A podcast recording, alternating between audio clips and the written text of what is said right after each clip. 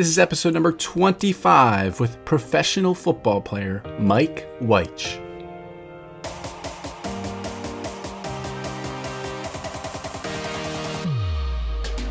Welcome to Growth Mindset University. My name is Jordan Paris, 20 year old author and host of this podcast. Each week, it is my goal to bring you empowering people and messages to help you lay out an action plan to learn anything, take control of your life, and fulfill your vision of success. Thanks for spending some time with me today. Now let the class begin. Welcome to the show today, my friends. Today we have a special guest, Mike Wyche, in the house. Mike Wyche is a professional football player. He has received scholarship offers from University of Southern California, USC, a storied football program, the University of Miami, where he ended up going to play, and many other programs.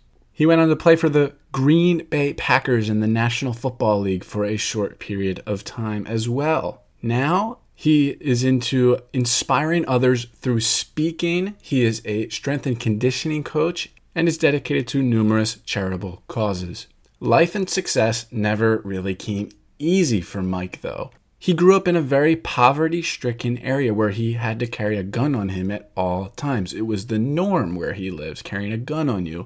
He brought a gun to school all the time because it was normal. You had to protect yourself. He told his third grade teacher one day that he wanted to be a football player when he grew up, but the teacher told him that he would either be in jail or dead. And on top of all that, he battled homelessness as his mother was a drug addict and his father was sentenced to 40 years in prison at a very young age. But in this episode, we discuss how decisions shape your future and that many things in life are a choice. We discuss the turning point and what distinguishes those who stay stuck in the loop of social norms versus those who rise above circumstance and take control of their lives, as Mike did. He is also a subscriber to the mentality of no grind, no shine. And we talk about some of the great football players he had the pleasure to play with and against that embodied this no grind, no shine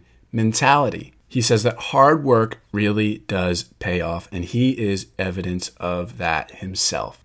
And now it's time for the review of the week. This one comes from Steve Jordan, my mentor and a guest who's been on this show many times. I picked my mentor today because Mike Wyche talks about a mentor that changed his life. So why not talk about the mentor that changed my life and the review he left on Apple Podcasts? I've known Jordan for most, if not all, of his life.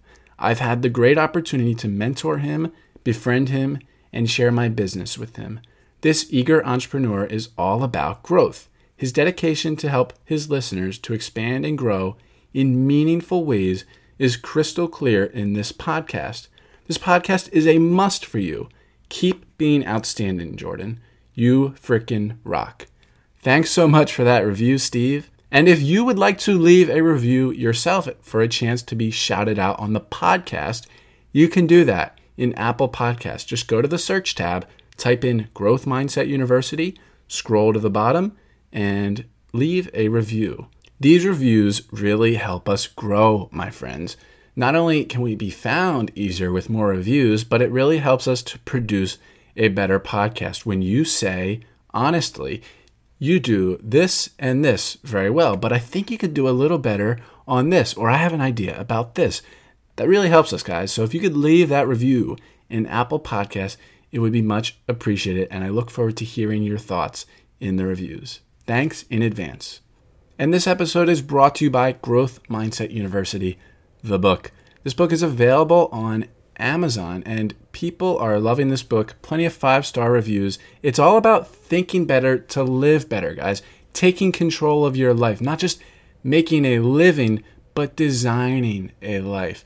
Not just going with the flow, but consciously seeking to direct the flow in order to fulfill your vision of success and live with more joy and fulfillment. Writing this book was the joy of my life, and I know you'll feel that joy on every single page. To get this book, you can go to the official book website at growth-mindset-book.com or you can get it on Amazon by typing in Growth Mindset University and you can have it in your hands within two days. How great is that? And now, without further ado, here is the former drug dealer turned hope dealer, the professional football player, Mike Wyche.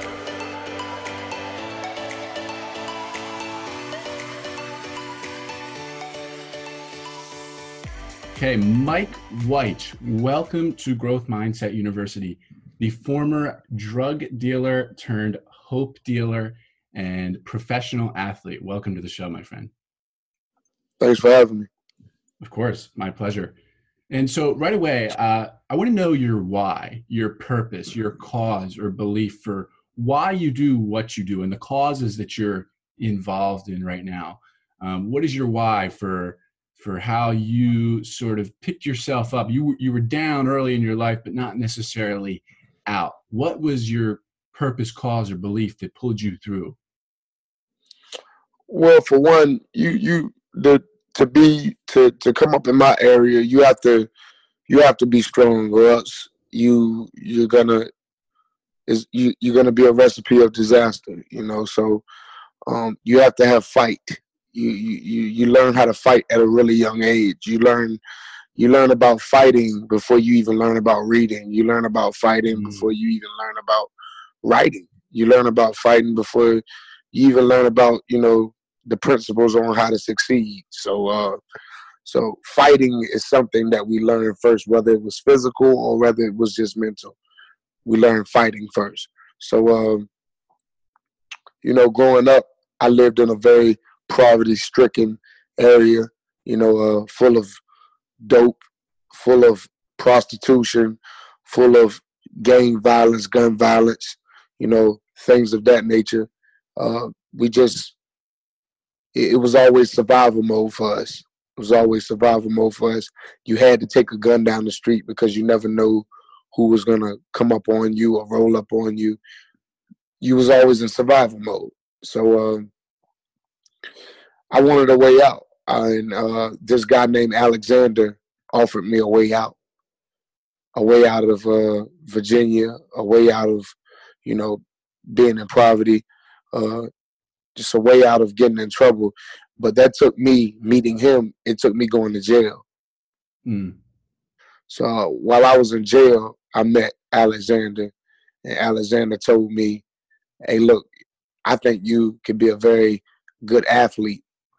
And you know, I never liked sports. I, I I played basketball. I played pickup games, you know, and stuff like that. You know, but I've never, never tried to play football ever you know. Right. And so uh, me and him talked every day, every single day, and uh, we became close, you know.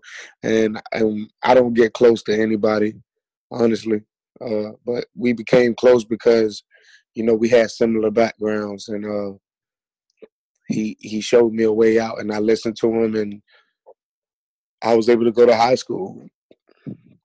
I was mm. I was finally able to go to public school because I was never in public school because because of my behavior problems and and uh you know not going to school. Uh, so I had to graduate it out of alternative school first. Yeah, how old were you when you went to jail? You mentioned. I was 13, 14. Wow, dude. That's crazy. Yeah. That's crazy. So, I wanted to talk about growing up. You were labeled a problem child. You had a you were labeled. People said you had a temper. You went to 13 different schools, including uh, a bunch of different you know alternative schools for behavioral problems. Your mother was a drug addict. Your father was sentenced to 40 years in prison, and you battled homelessness. And then eventually your mother died, and it's just that's just a lot, man. You got the whole kitchen sink and more just thrown at you, right? Down but not necessarily out. How did you how do you what is that like man growing up like that? I mean my childhood was i'll be quite transparent the exact opposite of that. I was i was a bit privileged right? What is that like man growing up like that? Uh, well, every day you wake up, you know, uh, you wake up angry, you know, and mm-hmm. because first of all, you you you might not know if your lights are gonna be off, or you might not have no hot water to take a bath, or, or you might have to wear the same shoes and same clothes to school every single day. You know, you got people joking you, and that causes you to get violent also. So, growing up, seeing my mother, uh, you know, use drugs, abuse drugs, and uh, also she was dealing drugs. So I seen my mother do the best of both worlds. My father was uh, a drug dealer himself. Actually, my mother and father met. How they met was my father ran to my mother's house, running from the cops. Wow. That's how they met. what a love story, right?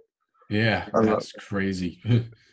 yeah, so um, you know, and you know, growing up, growing up there, man, you know, it's it's, it's rough, you know, and uh, you know, it, it was a few times I had to, you know, well, not a few times. I, I probably got in more shootouts than the Navy SEALs. Oh you man, know, uh, I was just gonna ask, how many times you think you've been shot at? That was one of my questions.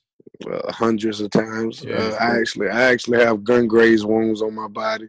You know, from you know, it, it, didn't quite go through my skin, but it grazed my forehead and it grazed my my arm. You know, just just being out in the streets, man. You uh, you like I said, you always in survival mode you know, and uh, it's just it's tough. It comes and and and my and my whole goal is to, you know, encourage these kids that was in my boat, you know, that was homeless, that was sleeping in parks, that uh mother was on drugs, then come back in the house to the next day, like twelve, you know, leaving you in the house, you know, uh, it, it, it's a lonely, dark place. It's a lonely, dark place and you got to be a very very strong individual to come out of there. And most of the kids aren't strong. Mm. so they end up staying there. I was just one of the lucky ones you know and i was built that i was built with a certain toughness to to come up out of that. But i always been tough like that. Right. I heard i think in one of your previous interviews maybe it was the one where you had gotten an offer from uh, USC, I believe, University of Southern California, to play football. And you said, you said in there that a third grade teacher once told you when you said you wanted to be a football player that you would either be dead or in jail. Is that correct? That's correct. That's very correct. She told me that I she told me that I was gonna be dead or in jail. Which I didn't I didn't blame her opinion because I was a knucklehead. you know, I, I, was a knucklehead. I was, you know, in the streets real bad. Uh, I, I brought a gun to school every day. No way. You know? Yeah, I, I, always had a gun in my book bag because I ain't want to, you know, shoot up the school or nothing like that. Now I won't own that, but I was. It was it was about survival, getting off the bus. You know, you know, uh, you know, so, somebody might come, somebody might come hit you up, as we'll say. You know, uh, so you know, we we we always brought guns to school, you know, for our safety purposes after we leave school.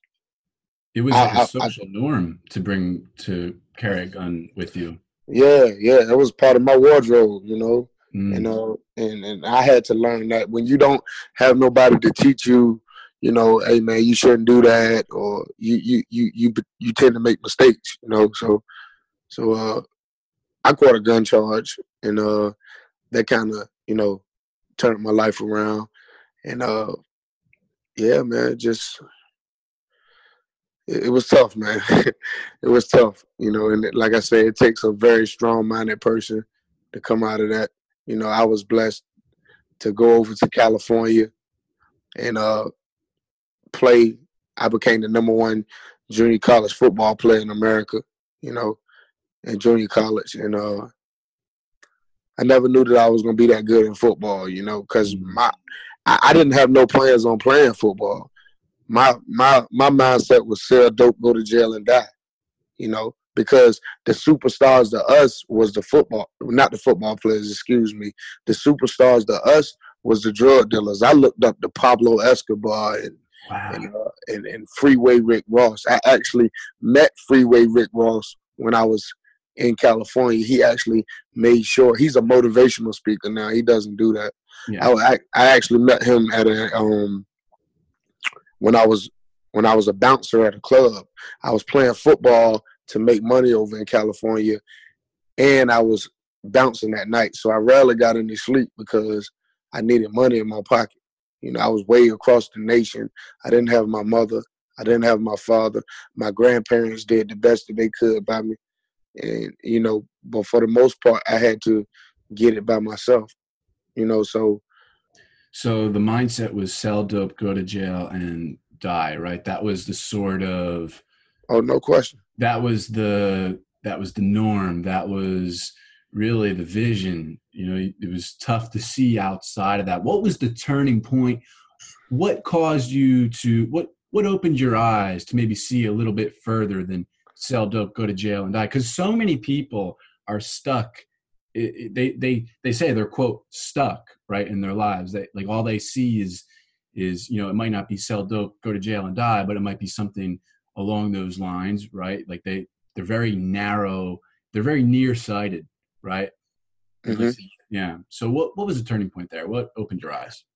And like I said, the turning point was when I got in the shootout one night, and uh, I, if I wouldn't have never turned my head, the bullet would have went straight through my head.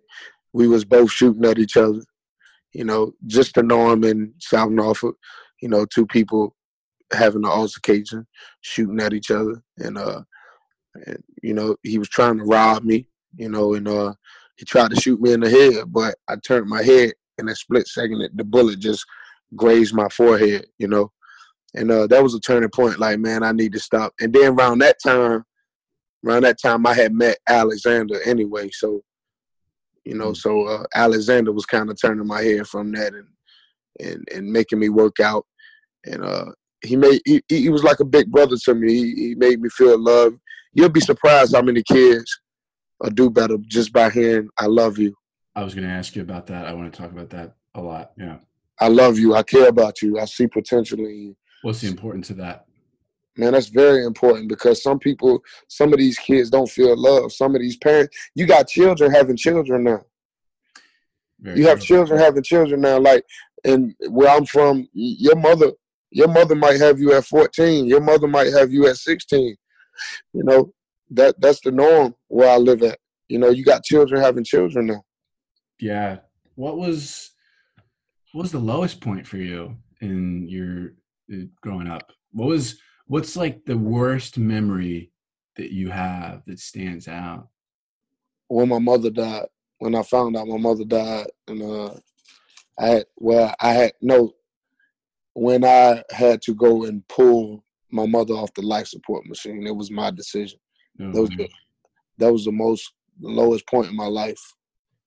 Mm-hmm. And then right after that, I lost my nephew. He was like my little brother. He was like everything. We was more like brothers because we were so close in age. But he was my nephew, and uh, he lost he he lost his life by um uh, a guy playing with a gun in the house and shot him in the head.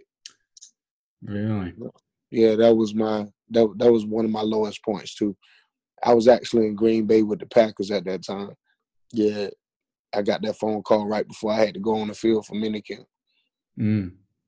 You know what? I you just kind of reminded me something, opened something up in me. I remember my first kiss. Um, you know, when I was when I was in uh, seventh grade. She, um, you know, her name was Kayla, and you know she had she actually had a similar sort of upbringing. You know, father went to jail, mother drug addict, also in jail, and um, actually she ended up you know she was bouncing between homes battling homelessness and whatnot and she uh, ended up i believe in either maryland or virginia where um, it, you're kind of like the setting that you're that you've been describing is really reminding me of the setting i've drawn up in my head. She uh, she was in this abusive relationship and um, she she the, the boyfriend knocked the door one day and uh, she let him in and she turned around to go up the stairs and he just shot her right in the head and that was that was it you know she never even she never even uh, knew, or it was just it's just crazy, man. It happened like a year and a half ago, but man, it's, it's crazy. It's a crazy yeah. world out there, man. And and I can sort of picture what you're describing. And this, and you know what's crazy? You want to know something real scary? Mm. That's the norm out there. Just clean yeah. up the body and go about your day.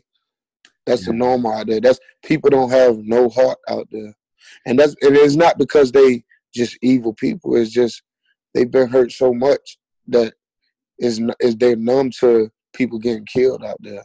It's just like, all right, call the ambulance. Hey, uh, yeah, get the body out of here. Everybody going about their day like nothing happened. Mm-hmm. That that's mm-hmm. the that's the world we live in down there, and these kids think that's normal. Right. And like mm-hmm. I said, we're we're taught how to fight before we're taught how to write. Mm-hmm. The first thing you learn coming out the womb where I'm from is fight, fight, fight, fight, just fight. You know, whether it's physical or mental. Right. You know? Did you have you ever heard of the book called The Other Wes Moore? No, I have not. No, it was. Uh, but I'm looking forward to reading it now that you said it. Well, let me tell you about it. It was uh, about someone I again I, I don't know why I get Maryland and Virginia so uh, so confused, but um, it was uh, about a guy named there were there were two guys named Wes Moore. They grew up in I'm just going to say Virginia. They grew up in Virginia, same town, uh, or same area, same time period, and one of them was sentenced to life in prison. One Wes Moore, they had the same name. One Wes Moore was sentenced to life in prison, while the other Wes Moore, he uh, became a social entrepreneur and best-selling author and Navy SEAL, and he's wildly successful, awesome guy, stand-up man, and uh, it just it's just crazy how two people two people with the same upbringing can interpret it sort of two different ways. They can derive two different meanings from it and from those yeah. meanings they go down two completely opposite paths right? Yeah. and so how so you seem to be obviously um what what made that distinction? Like you you didn't go down you it, ultimately you did not end up going down the um you know the convict path you know the sell sell dope and go to jail and die. You you haven't gone well i went i went I, I was such i was i was such a convict when i was a kid that i grew up really fast you know what i'm saying like i was I was going to I was going to detention homes at 11 years old. Like mm. like that's like jail for children. And you you knew you you said you know you I don't want to do that. Is that what you're saying? No, I, I, I wasn't saying that because I didn't care. I didn't mm. care. You know, I I when I met like I said when I met Alexander, that's when all this football stuff was introduced to me. I've never heard none of. I mean, we play it in the in the hood. You know, we play it in the hood. You know, uh, we play full court. We play throwback and run, but we ain't really thinking about going to no NFL or no NBA. Not where I'm from. We thinking about becoming a kingpin like Pablo Escobar, like like uh, what's his name, El Chapo. Yeah, you know, we thinking about these guys. We thinking about getting rich like these guys. Like that's what we want. Like, mm. cause, cause the NBA money and all that, that was, that's chump change. We knew people that could make that in one day. We knew people that could make three million dollars in one day selling crack. Mm. Three million. Yeah. You know, so that was chump change what the athletes was making. We weren't even on that. We were trying to get the fast and easy money because that's all we knew. That's all we saw.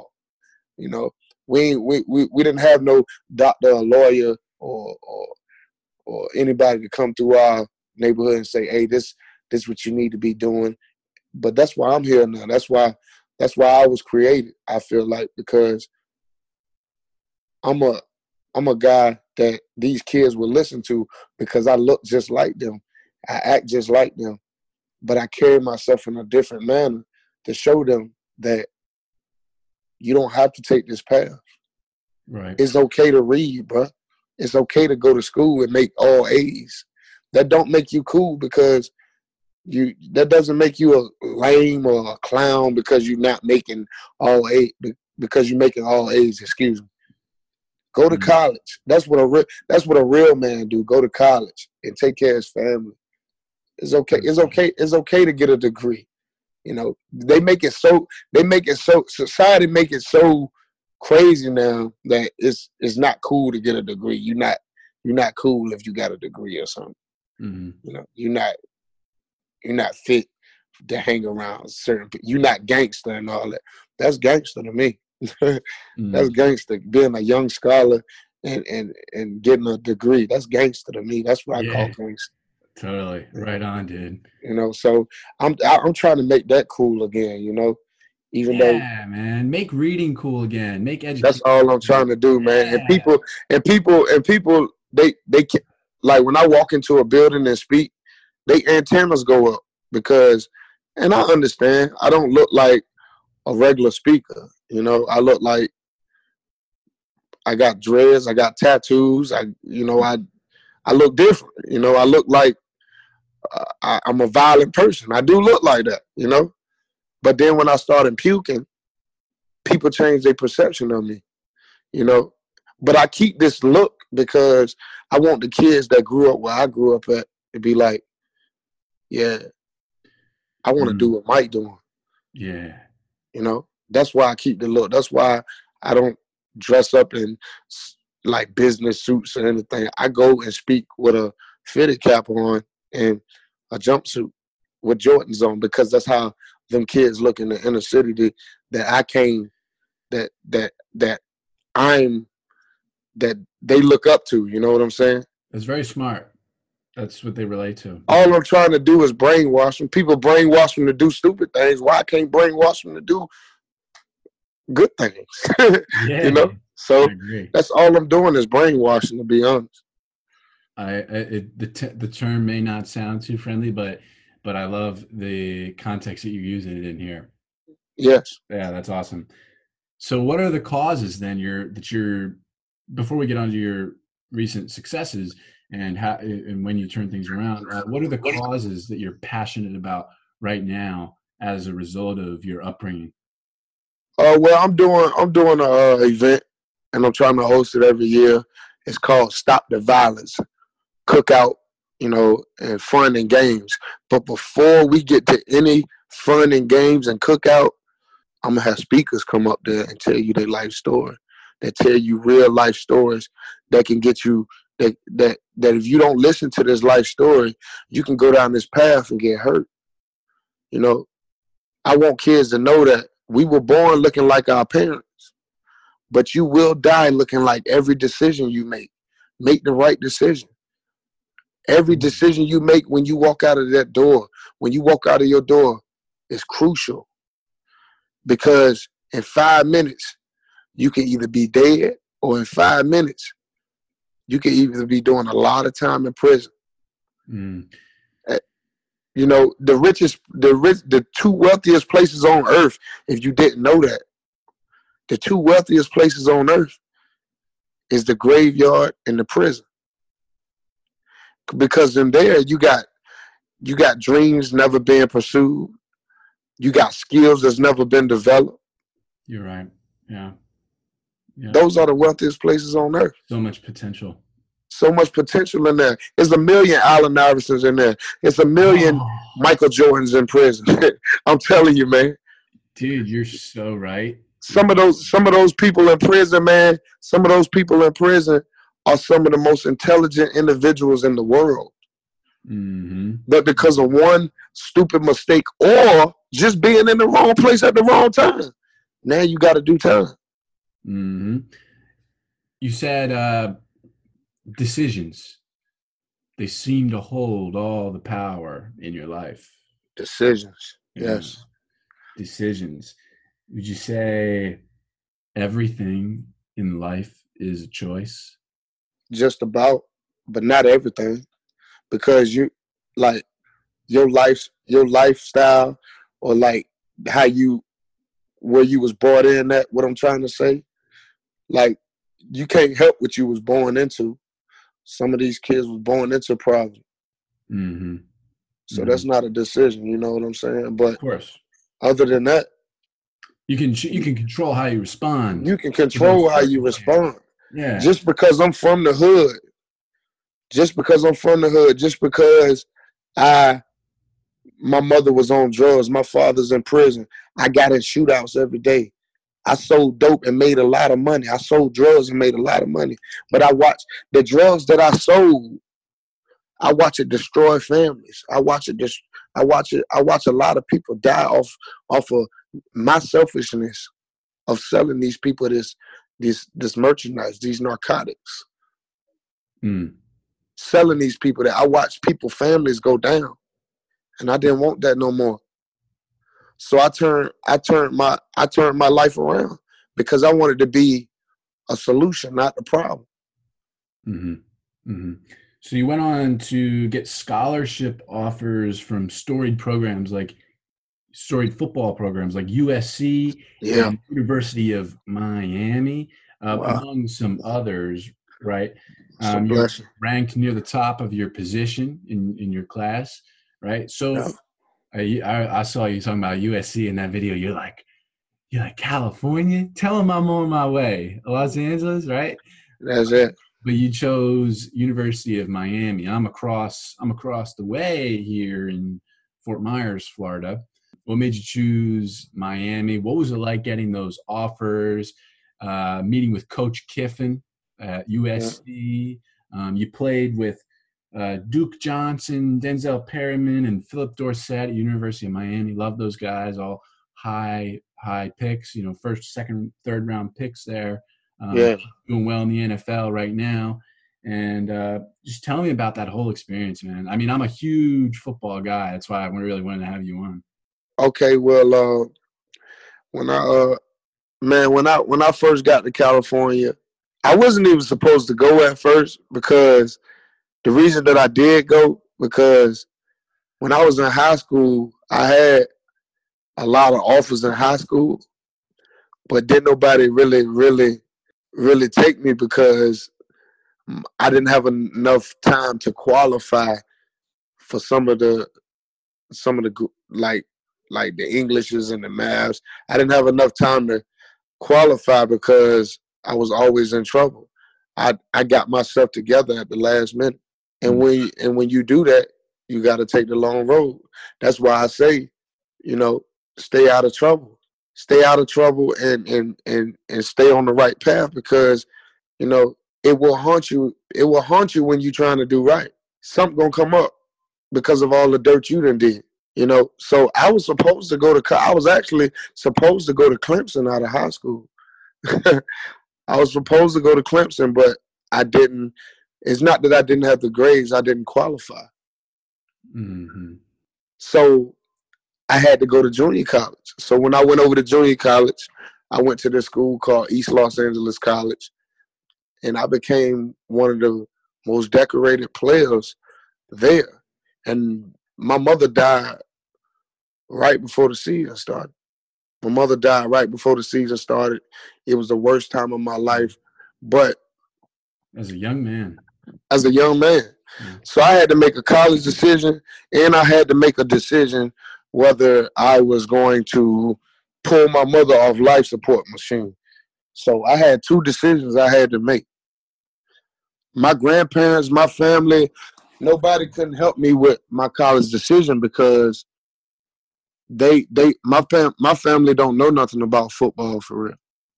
Because they're from the country. My dad's from a, my dad's from a small town in North Carolina where it takes five minutes to go through. So they used to like drag racing and boxing and all that. They they wasn't football fans. So I had to make these decisions on my own. When I went to USC, it was like a dream come true. Lane Kiffin was the greatest fit for me because he understood me and he got a history of dealing with players like that in my past like uh Mike Patterson or uh, what's the other guy name? Mike Williams. Yeah. Yeah, so he had those guys. If you look those guys up, they had similar backgrounds from me. You know, so he know how to interact with them. He know how to talk to them. But then they fired him, and the guy that I did build a relationship with there Ed was, uh, Ed Orgeron. Ed Orgeron, he coached a guy named Michael Oher Mhm. they made a movie about him called The Blind Side, and he always would say, "Man, I got another Big Mike, but except this time he on defense." You know, and he was like, "Man, I can't believe this is happening all over again." So cool, he, he it, really did something to Coach O. You know, he was like, "Man, this is crazy." So Coach O ended up finishing the season as the head coach, and yeah, I remember. because- I remember when uh, I remember when Lane got fired and it finished up the season. They finished. man, they fired him on the plane, man.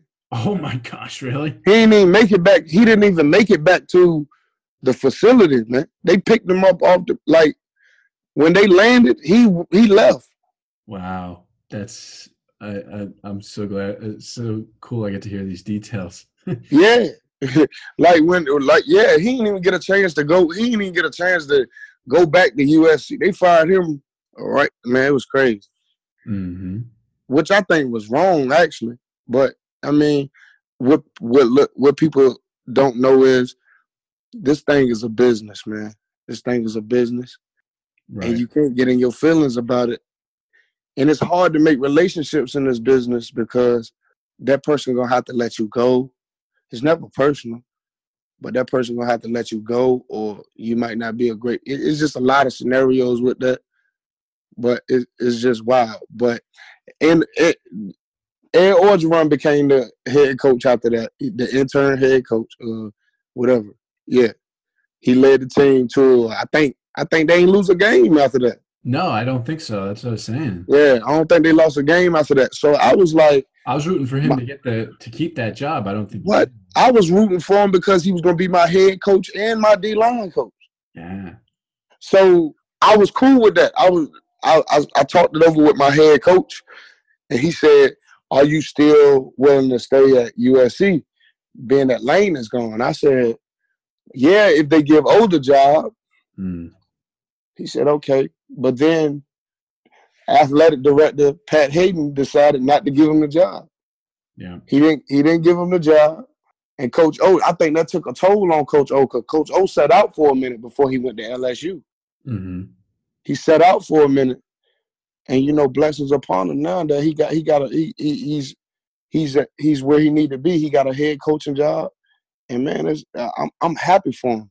You know, so It didn't When make they- sense at the moment, but it, but it worked out for him. It all makes sense. it worked it worked out for him. You He know, he the process. he trusts the process and a lot of people don't trust the process a lot of people get in their feelings you know more than enjoying the journey and that allows them not to enjoy the process they get in their feelings about the results is what i should say Yeah. Life is the process, man. yeah you got to enjoy the journey let the journey unfold because life's going to take you through a lot of detours but just eh, man just like martin luther king said, what's that quote he said? He said, "Don't ever judge a man by where he stand in times of comfort or convenience. Oh You judge a man by where he stand in times of of uh, adversity and Yeah. controversy. You know, that's real. It's so real. Yeah. So by that time, by that time, when O got fired, I met a man, uh, Pete Carroll's son, Brennan Carroll, flew to California to see me. He's uh Brennan Carroll, I believe he's with the Seahawks now with his dad, Pete Carroll. hmm And um, you know, he was like, "Hey, man, hey, I think you should join the U." And I was like, "The U." And uh, like I said, I didn't know too much about Miami. I ain't know too much about college football and all that. But I went and did my research on them, and uh, I seen Ray Lewis. I seen how they played rugged. I seen how they was able to beat themselves. I seen how a lot of these guys were from poverty-stricken areas, and they were able to beat themselves. The coach allowed them to be themselves. hmm They was ruthless. They was crazy. They was rugged, and I liked it. Yeah. you know. So I was like, "Dang, that that that's me." Mhm. You know. I watched the Canes back. I watched them back in the '80s and all that. I was like, "That's swag right there." yeah. I was like, I was like, "Yeah, that's that's where I want to be at." So I met the head coach at the time was Al Golden. I told him I wanted to be a part of that. When I got there, Duke Johnson was one of my hosts. and uh, Mm. Denzel Perryman. Denzel Perryman is actually one of my good friends. We talk all the time. We Oh, just yeah? talked. Yeah, we just talked yesterday, actually. Awesome. Um, yeah, that's Yeah, one of my great. one of my one of my great friends. Um, yeah, we we hung out a lot while I was there. You know, uh, we was actually roommates in camp. So Oh, yeah, so uh, yeah, we we boys. That's my guy. You know, shout out to Denzel Perryman, man. what's the best quality of Denzel Perryman that that that the outsider doesn't know? What's the best quality of Denzel? Yeah. He giving. He loved to give. He got a big heart. He want to see everybody happy, and he hits very hard on the field. He does. Yeah, I, I we played against South Carolina one time, and I was running trying to chase down Mike Mike Davis. I think that's his name, and he just came out of nowhere before I was about to tackle him and just went across his helmet. Bow! I was like, that's when I knew I was like, this guy. Yeah, Mm-hmm. That's when I knew I was like, he going to he going to the league. He he definitely going to the league. Yeah. What was his work ethic like? Oh no, yeah, yeah, he was a he was a hard worker. Um, he was a hard worker, man. He he, he studied the game. He was he was a student of the game. He barely partied.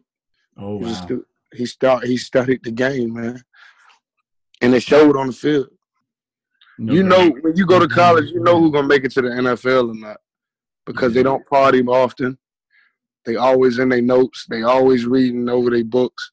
You know, as far as plays and all that. They just they always watching film. You know who's going. I totally agree with you. Uh, how does someone every once in a while there's Johnny Manziel though? how Johnny? Yeah, Johnny- that yeah that that that yeah that's right. You know that yeah you Johnny got guys Manziel. like him that come out of nowhere every now and then. But Yeah. uh, But for the most not part, often you.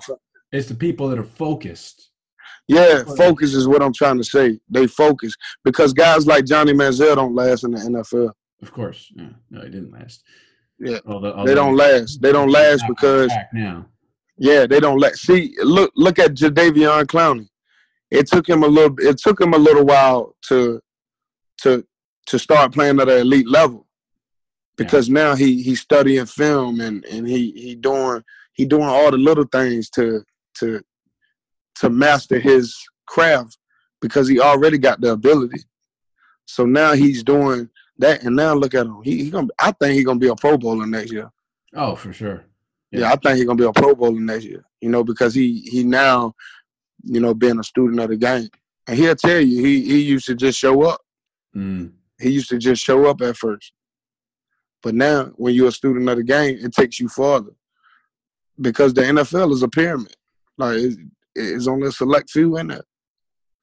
So the talent, the raw talent's going to get you. It'll get you somewhere, but it's not going to take you. It's not going to take you all the way.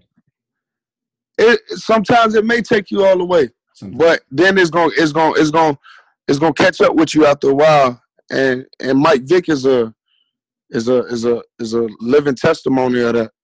He mm. was the most rawest. It was like watching a video game when he was playing. Mhm. It was like it, and and but he was doing all these things that he shouldn't have been doing, you know. And uh actually I spoke with Mike Vick.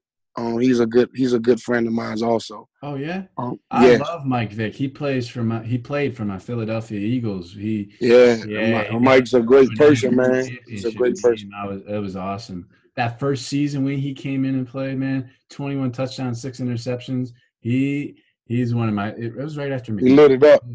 But look what all he had to go through, you know, and and like I said, goes back what I was telling you earlier in the conversation. When we come from somewhere, we think it's the normal. Like when I went to college, I still thought I had to take a gun with me to school. Oh, I still thought I had to take a gun with me to school because of my thought process. I took a gun with me in college. Mm. I had a gun on me in college because I still thought I had to watch my back. Mike Vick still thought that it was, you know, they the people people in that people in you know people in Virginia fight dogs. It's normal around there, so we think it's normal. We don't think we can get in trouble for this. it's actually it's normal around there, yeah. It's normal. You know, Mm. that's all we saw growing up. So when he makes that mistake, it Mhm. cost him. you know.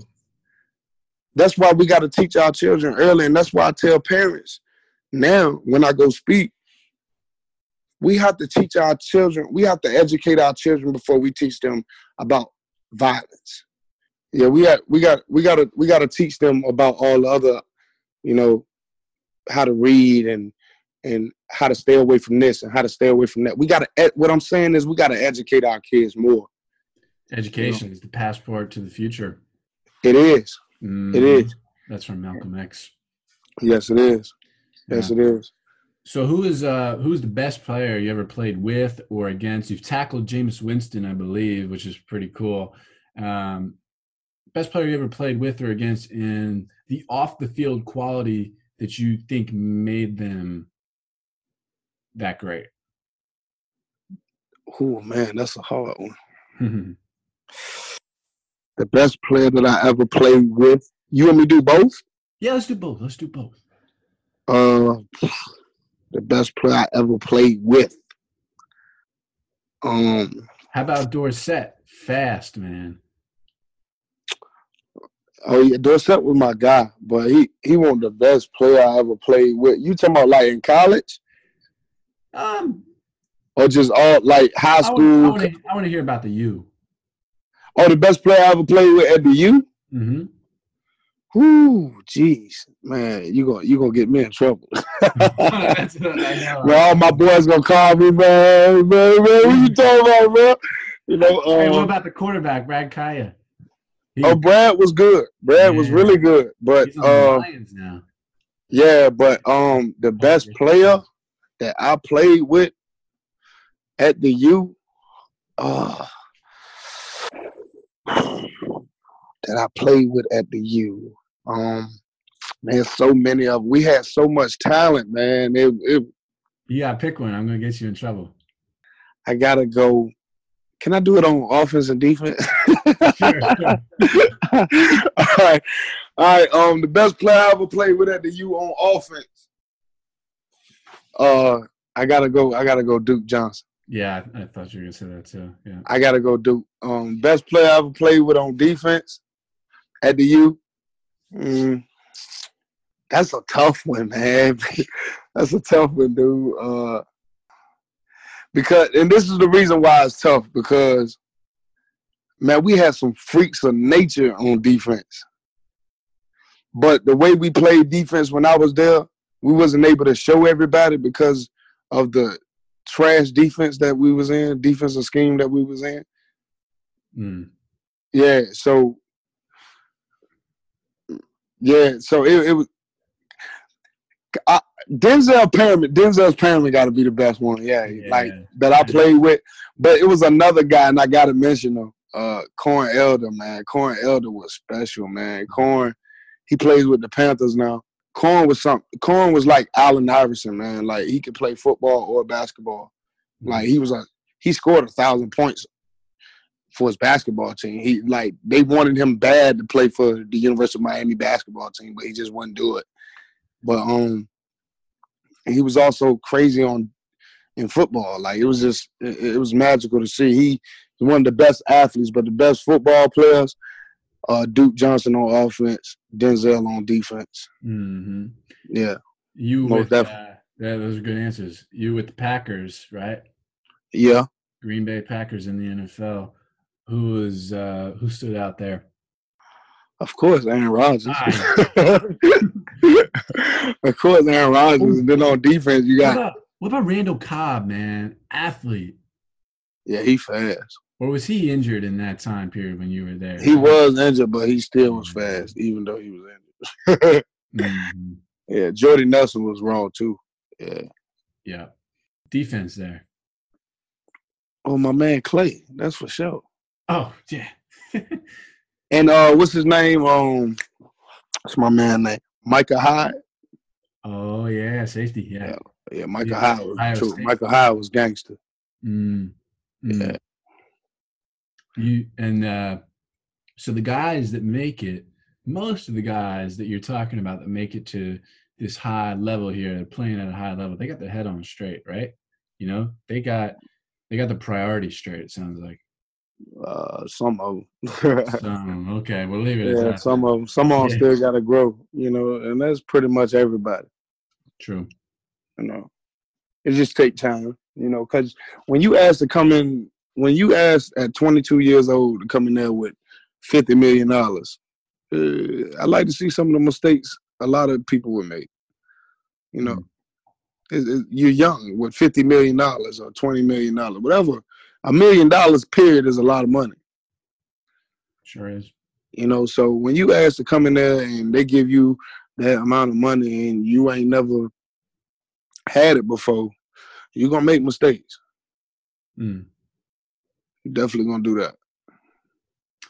Money is like uh The root of all evil, yes, it is. well money money doesn't I, money's a magnifier, right? If you, it makes you more of who you already are. If you, if you're not ready for it, and if you're not mature enough, it's just gonna exactly. I should say that. Like money don't do nothing but expose who you really are. Yeah, Like, but if, If you got a drug problem and you get a Mm. lot of money, you're gonna have a drug problem. yeah, but then I think the other way around, the opposite is true. If you're, if you're giving, and you're a mature guy, if you're giving, you just Like LeBron on to what you're James. LeBron. James. LeBron James just built the school, man. Yeah, he did. Like, Awesome.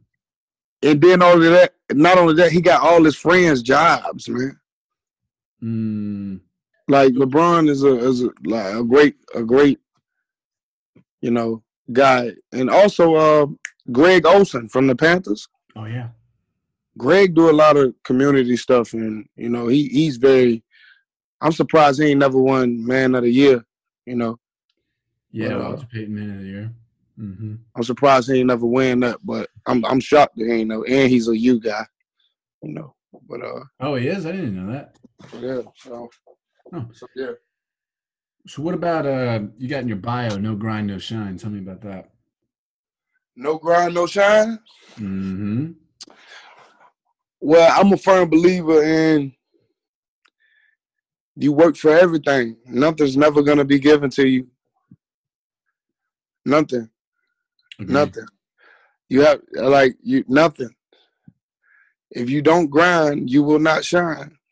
That is is that is that simple. You have to you have to put in work if you if you if you want to be successful. hmm I think people, I say this all the time, they're stuck in the trap of just waiting and hoping, Yeah. and wishing for things to fall in their lap. They're almost expecting that things are going to fall in their lap when in reality, what you want is not going to fall in your lap. It's going to fall maybe 10 yards to the left, and you got to get up, put in the work to get there, and let it fall in your lap over there, 10 yards away. But you got to get. Let let them keep let them keep. I tell them like this: y'all keep sitting down. Next thing you know, you're gonna be eighty.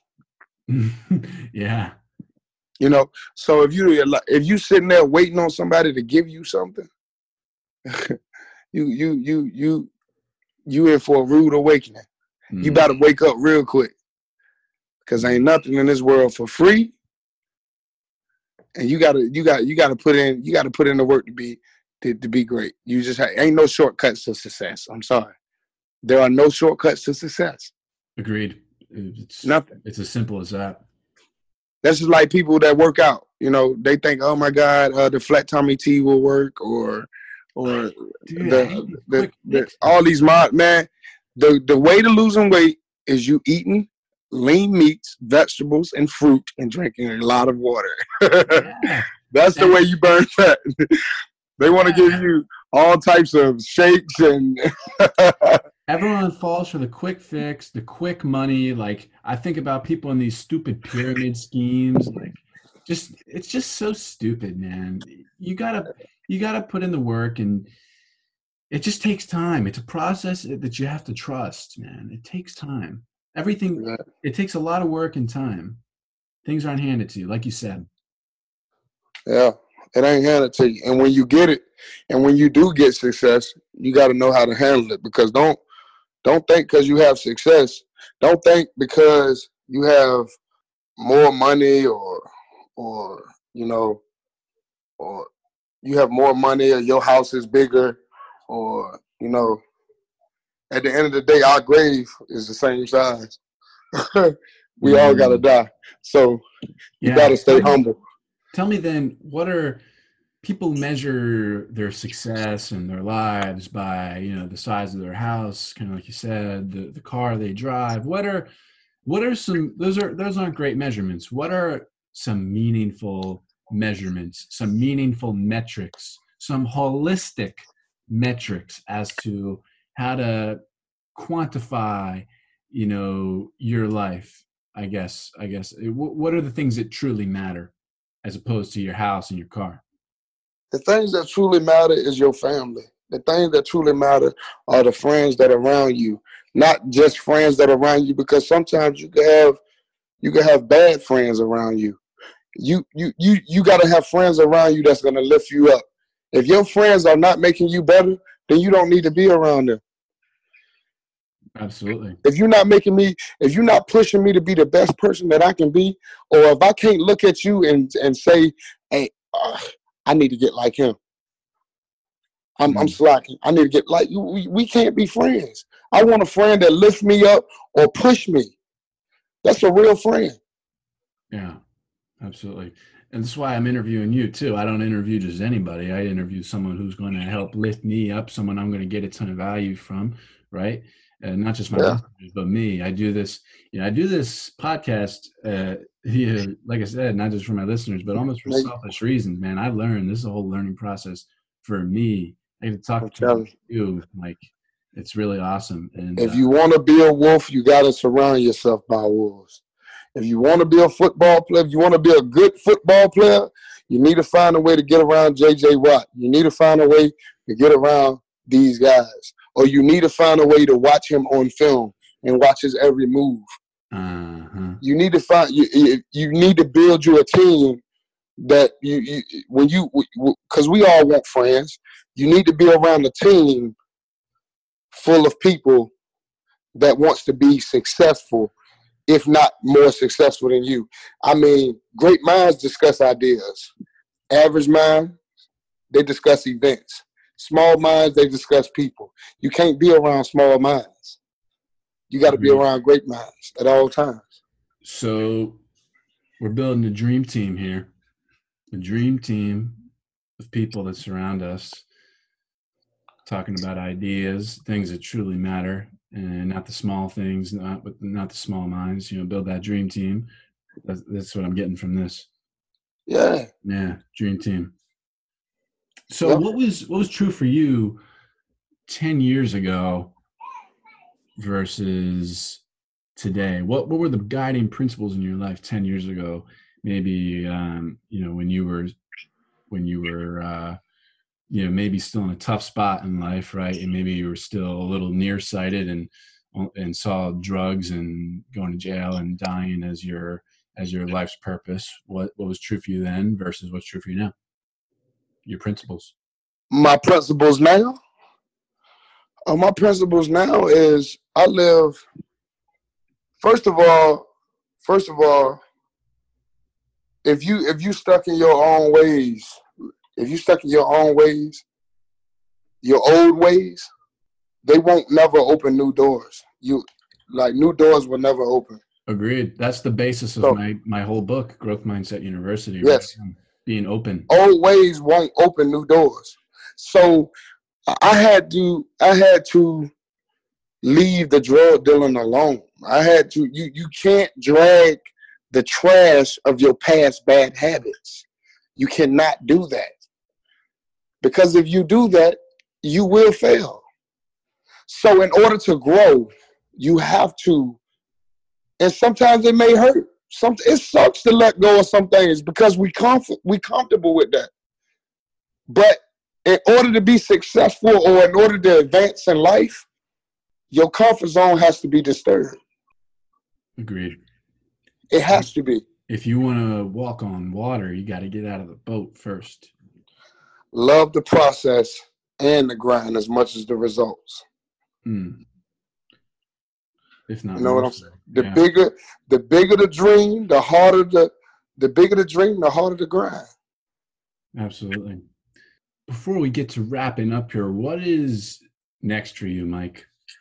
Well, now you know, um, uh, I never thought I would say this because when when when growing up, when growing up, uh, you know, they drill in your head You know, we only got well. First of all, where I came from, like I was telling you earlier, we looked up to Pablo Escobar and Freeway Rick Ross and El Chapo and them guys, Big Meech and those guys. You know, we those were our heroes. But when you got into when I got into the sport world, they drill you with they drill you with oh this hey this hey hey you can make it in football but they don't tell you what happened if you get injured. They don't tell you what happened life after the football. They don't tell you that you have to have a plan B. Mm. Mm-hmm. You know, they don't tell you those things. They but they because everybody live in the moment. Yeah. You know, so you you don't hear about those things, and a lot of athletes fail and they blow their money. A lot of athletes fail and they blow their money because they don't they don't have a plan B. I knew after I finished playing football, I'm I was gonna be a speaker. I knew that already because I've been speaking since I was 17 years old. I knew once I finished, I was gonna be a strength and conditioning coach and own my own gym. I knew that because I wrote down all my goals as a 17 year old child. I was before my time, man. I, I, I lived the life of a person that's 50 years old that can tell you a story. I lived that at the age of 25. I feel, man, they ask me all the time, they say, Mike, why you don't go nowhere? I said, man, I done did that already. yeah. I'm ready, I'm ready to raise a family now. I'm ready to I'm ready to get married and raise a, at 25, at 23, yeah, man. I done been in shootouts. I done sold drugs. I done I've been in clubs since I was 16. I done been on yachts. I done drove Rolls Royces. I done did all those things. All I want is a family. Right on. I want I want my own family. Y'all can have the street life. Yeah, I, I stay in the house and watch TV. I don't go. I don't go. I don't come out the house unless it's a work call. Mm. Mm-hmm. I'd rather wrestle with my children and my wife. Absolutely. Know? Meaningful. So where can people find you online, Mike? Uh, follow me on Instagram at m dot w y c h e. That's m dot wyche. M dot w y as in Yale, c as in cat, h as in Harry, e as in egg. And on my Twitter, I am Mike Wyche. I am M I K E W Y C H E. Before I ask my final question, I want to acknowledge you for a second, Mike, for rising above circumstance and taking control of your life with the power of decisions. And thank you.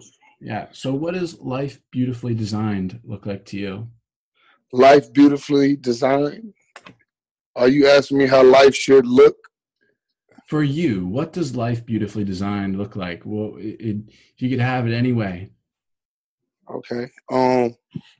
Well, life looked like to me, um, you know, growing up. Well, I wish life looked like this to everybody. Nobody should have to go through what I went through. But maybe it was for me to go what I went through to make the world a better place. But I want people to get their education. I want people to go and live their life. And, and, and violence is not the answer. No matter if you're white, black, purple, blue, green, I don't care what color you are. We all bleed the same color. Life looked like to me, I want everybody to come together and enjoy each other. Mm-hmm. That's what life looked like to me. I want to be able to hug anybody. I want Muslims, Jews, and Christians to to to to, to hang out with each other. Because Sundays are the most separated day on earth. Mm. We we such divided as people because we don't know that Christian guy probably don't know what that Muslim guy, that that Muslim guy can be the greatest person in the world, or that Christian guy can be the greatest person in the world, but they never conversate because they two different religions. Mm. I want people to come together. I want everybody to come together, and let's mm-hmm. make this world a better place for our for, for our new generation, for our children. Absolutely. I agree. Mike, I want to call on you too to I think you should write a book, man. I really do. I don't know if that's something. Hey man, I'm trying to write a book. I know it'll be the bestseller, but I need somebody to help me. So if anybody listening to this podcast, if you if you know anything about books or how you can help me, inbox me. I think you're uh, I think you're talking to the guy right now, Mike. I, oh well, we good then. yeah, we're, we're, good then. I, I, was just gonna say, if you want to, be glad to help you.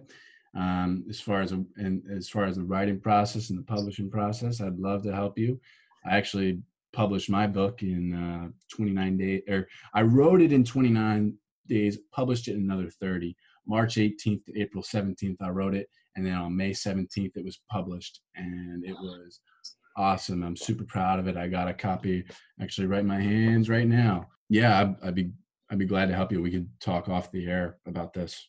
Man, I would love to do that, brother. I would love to.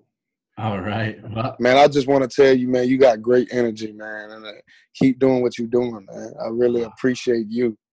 Mike, thank you so much. I really, I really appreciate that, man. I'm, I'm so grateful that we got the chance to talk, dude, and that you were open. That you were, we were talking about being open, man, and instead of being closed-minded, that you were open to talking to me man, I'm open to talking to anybody. I like talking. I love. I just love talking.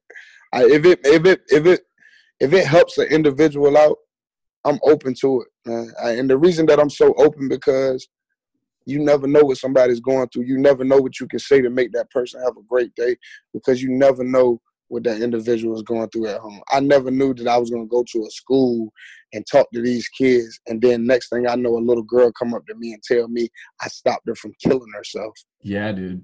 So I, whatever you got to say, say it. Never know. You never know. Mm-hmm. That was that felt better than a sack or a tackle or tackling Jameis Winston or tackling Duke Johnson or tackling whoever. That girl coming up to me telling me I stopped her from killing herself I'm a Hall of Famer already. I won the Super Bowl already.